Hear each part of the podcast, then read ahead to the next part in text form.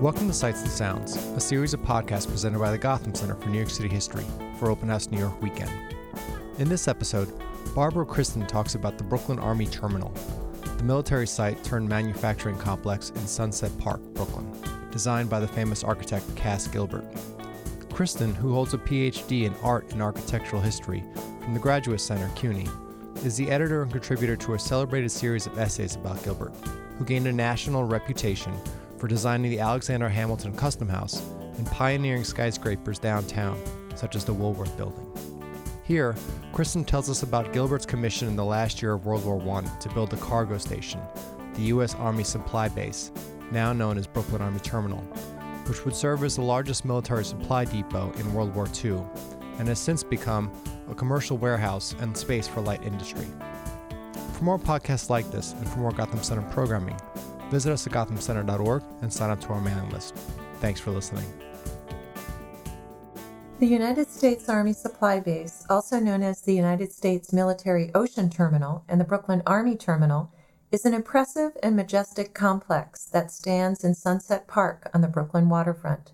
It lies west of 2nd Avenue between 58th and 63rd Streets. Built in less than a year between 1918 and 1919, the base was, in the words of its architect, Cass Gilbert, a project of extreme simplicity, one that rises, quote, above the streets and waterfront like some vast medieval city's wall, unquote. In its own time, the supply base was emblematic of the most ambitious terminal warehouse construction carried out by the United States Army during the First World War. Port terminals were started in the spring of 1917 when it was thought that the war would continue for at least another two years. These projects were planned to meet the stream of goods and personnel that were urgently needed in France, where, incidentally, Gilbert's own son was fighting for the Allies. The Army figured it would need five tons of supplies per person and there eventually would be 1.5 million soldiers in France, so one can do the math and understand that the need for freight handling and storage facilities was acute. Congress appropriated $150 million to construct a series of terminal storage plants, with the Brooklyn base as the largest of them all. The others were located in Boston, New York, Philadelphia, Norfolk, Charleston, and New Orleans, stretching down the Atlantic coast and into the Gulf. Quartermaster General George W. Goethals, builder of the Panama Canal, was the chief officer in charge. Brigadier General R. C. Marshall, Jr. was initially in charge of construction on a day to day basis and was later replaced by B. F. Cresson, Jr. These facilities were planned as, quote, great practical laboratories, unquote, as Robert McKelvey put it in 1926 where the government hoped to learn about better methods and planning for future port facilities through the operations of war terminals during the world conflict. These complexes were also considered to be national assets that would have a function after the war. When Henry C. Turner, head of the Turner Construction Company, and Irving T. Bush, chief executive of the War Board in New York, and Cass Gilbert met together in early 1918 to discuss the planning of the supply base, each brought useful skills and background to the task. Turner had a great deal of experience with reinforced concrete construction, having specialized in this work since founding his company in 1902. As a wealthy industrialist, Bush had inherited land from his father that had been used as a dumping ground for ash and other refuse from his family's oil refinery business. He took that land, located just north of the supply base site, and developed it into a thriving waterfront terminal with eight piers that spurred further industrial development in the borough. For Gilbert's part, he had considerable experience with warehouse design, first in Minnesota, where he began his practice, and later in New York. In St. Paul, he had designed the Paul Gotzian Building, a combination warehouse and wholesale store, and in Minneapolis, he had designed the U.S. Realty Company warehouse, both of which were made of brick. In 1909, however, in New York, he explored the use of reinforced concrete in the Austin Nichols and Company warehouse, the general contractor of which, not surprisingly, was Turner Construction. As architectural historian Mary Beth Betts has noted, Gilbert also had many skills in realizing large scale projects with complicated mechanical and structural systems, such as the Woolworth Building. So each man's expertise and professional background got the project off to an auspicious start. Gilbert turned to the talented and well known renderer Hugh Ferriss to develop a series of presentation drawings for the project, a move that was both strategic and consistent with his business practice. These drawings were large, and they conveyed a romantic grandeur of the proposed industrial complex in dramatic atmospheric light and shadow. Ferriss's drawings formed the core of the presentation that the trio of men made to General Goethals in Washington, D.C. in early 1918. The initial design proposed a program of 6 million square feet with two nine story warehouses, Building A and Building B, an administration building, power plant, barracks, and four piers. Three of those four piers were double decker, timber roofed, and enclosed. On the other was an open air with gantry cranes that would assist in loading ships that were docked close at hand. Further, a vast rail yard was planned to accommodate storage of 1,300 rail cars. As built, the complex was trimmed down to create just 4 million square feet, with both Building A and Building B cut to eight stories, Building B being reduced in size by more than half, and the orientation of its interior courtyards being changed. Still, even with these revisions, the scale of the realized complex was immense. Both warehouses were realized at 980 feet in length. In fact, they are longer than the Woolworth building is tall. Building B was the largest building created in reinforced concrete up to that time. It provided 53 acres of floor space within its footprint. By comparison, the overall site was nearly 100 acres and was a veritable transportation nexus. It was adjacent to the Bush Terminal to the north and the Bay Ridge Terminal of the Long Island Railroad to the south. By way of the New York Connecting Railroad, the site also offered links to the Pennsylvania Railroad and the New York, New Haven, and Hartford Railroad that ran up into New England over Hellgate. To the west, a 40 foot deep water channel in New York Harbor was greatly advantageous to large ocean going ships that would be headed to Western Europe. Earth that was excavated from the site in order for construction to proceed was used for modifications at two nearby Brooklyn locations infill at Dyker Meadow Park and the extension of a seawall at the Narrows near Fort Hamilton. Building costs totaled $36 million in addition to the $9 million price tag for the land.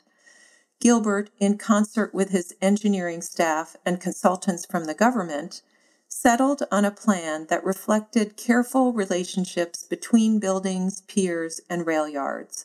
Four piers jutted 1,300 feet into the harbor, and Building A was situated close by at a right angle. Building B was set parallel to Building A on the other side of a 150 foot wide street that ran north to south.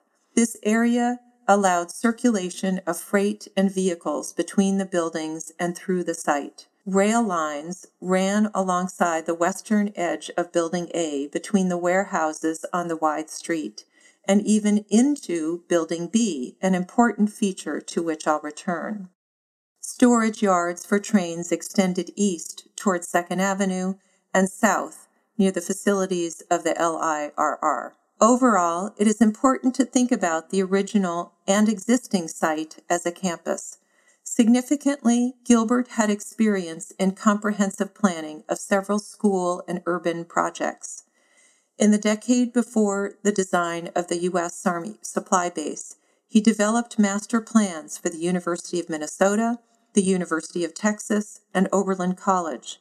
He also developed comprehensive plans for the approaches to the Minnesota State Capitol, an art center in downtown Detroit, and a master plan for New Haven, Connecticut, a project on which he collaborated with Frederick Law Olmsted. As an aside, even later in his career, he developed comprehensive plans for Seaside Sanatorium, a children's tubercular hospital in Waterford, Connecticut, and even studies for how his design for the United States Supreme Court would relate to nearby parks and monuments. This idea of developing projects with an overarching orientation was a significant theme in his practice.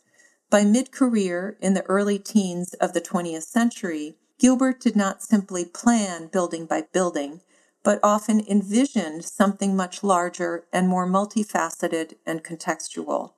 This tactic was certainly the case with the supply base with its architectural, land transit, and shipping aspects.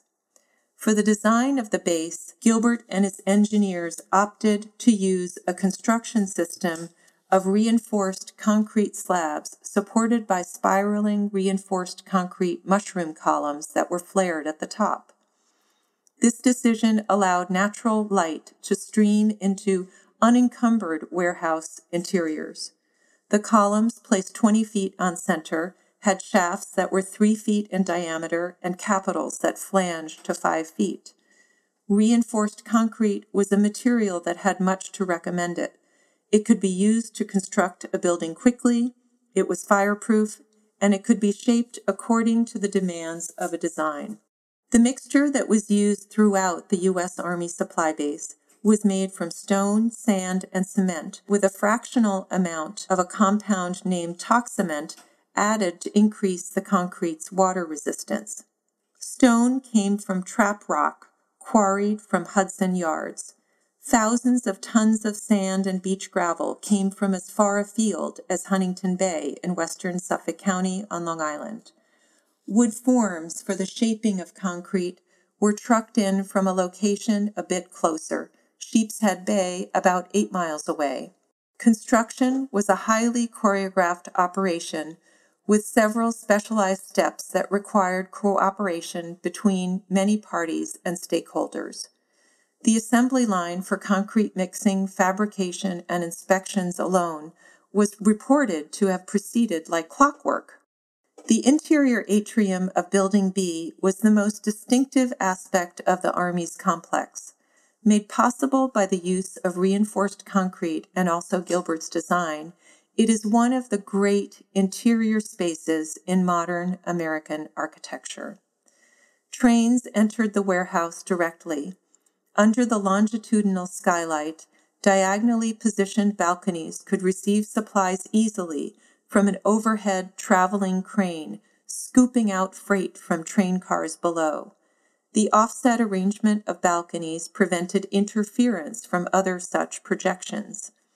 This idea came from consultation with C.W. Avery, an engineer from the Ford Motor Company. Bush had requested that Ford allow one of his expert engineers to study the subject of the interior. Dean E. Pugliese from Gilbert's office and B.F. Cresson, the Army's representative, traveled to the Motor Works plant in Detroit to meet with Henry Ford and Avery. It was at that meeting that Avery suggested using cranes and overhead balconies, much like those that he and Albert Kahn had used in the Ford plant. As Gilbert scholar Sharon Irish has noted, this design embodied the central and overarching goal of the base to move goods efficiently and quickly Aiding this goal, bridges at the third floor level connected piers to warehouses and the warehouses to one another. Subterranean connections at the basement level of buildings A and B also furthered this cause. The main receiving floor from trains and motor trucks was the ground floor. Trucks could drive up to all four sides of the warehouses and discharge their freight. 96 five ton capacity Otis elevators were essential to the vertical movement of freight to other levels, ultimately bound for the piers where it would be loaded on freighters. Small tractors towing several trailers of freight could enter one side of an elevator, drop off their cargo, and drive out the other. From a central dispatch location, pre established times were programmed for the elevators to stop from floor to floor although dispatchers could be contacted by telephone for additional runs. The portable equipment on record as of September 1, 1919, included the following 72 tractors, 1,065 trailers, and nearly 1,300 trucks of more than a dozen types. Add to this the many other types of equipment, rail cars, and ships, the supply base had a robust inventory of mechanical and nautical means to see its work to completion. At peak operation, it was thought that the complex could handle 1,500 tons of outgoing freight per hour and storage for half a million tons of supplies. Gilbert himself was savvy in recognizing that the most significant aspect of his design was to create conditions for this movement of goods. In 1919, he evocatively wrote, quote, the modern storage warehouse should be no more regarded as a tomb for merchandise than the modern high pressure boiler as a tank for water. If merchandise does not flow through it freely and easily, it is stagnant and unprofitable.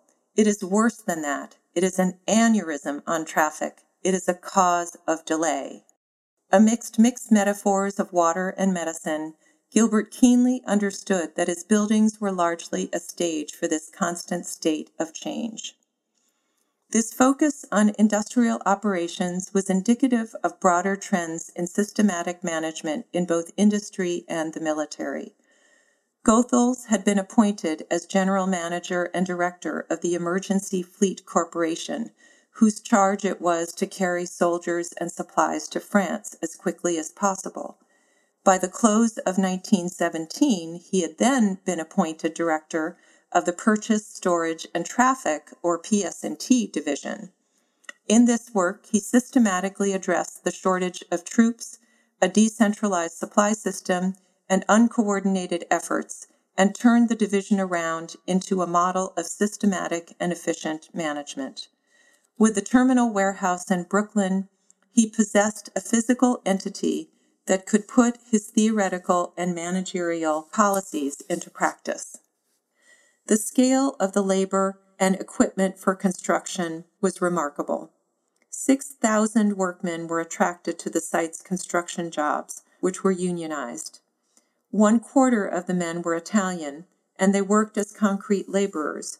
Another quarter were American, as described in one period account, and also Norwegian and Swedish. They were carpenters, masons, steel workers, engineers, foremen, and surveyors.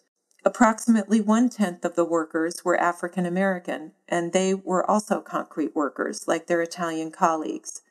The balance of the workforce came from other nationalities and ethnicities, Greek, Russian, Polish, and Lithuanian among them.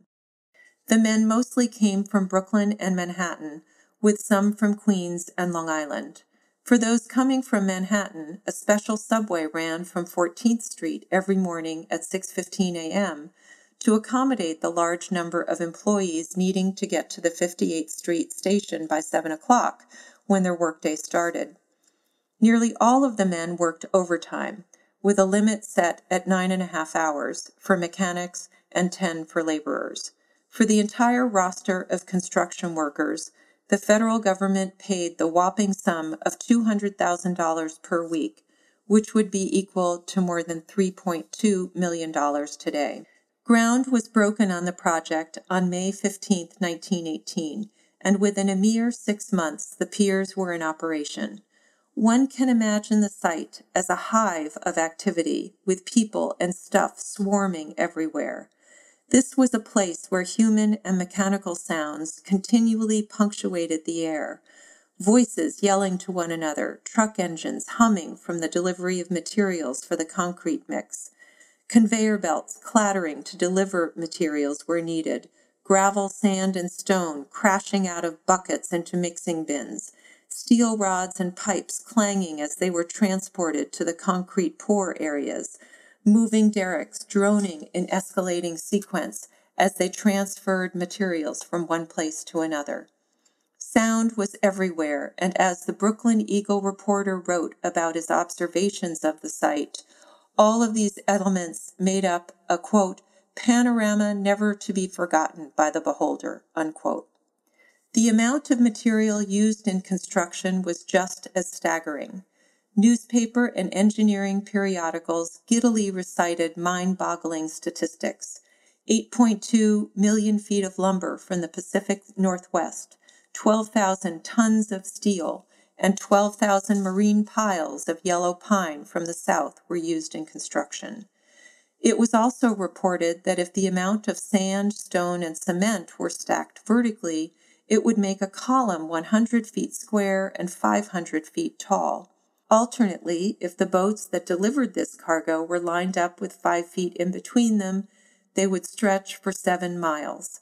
Because of the urgency of the project, not a day was known to have been lost as a result of the delay in procuring the necessary materials. After World War I was over, the terminal served a significant role in deploying supplies and troops in World War II. Later, it was used in the Korean War and also the Vietnam War.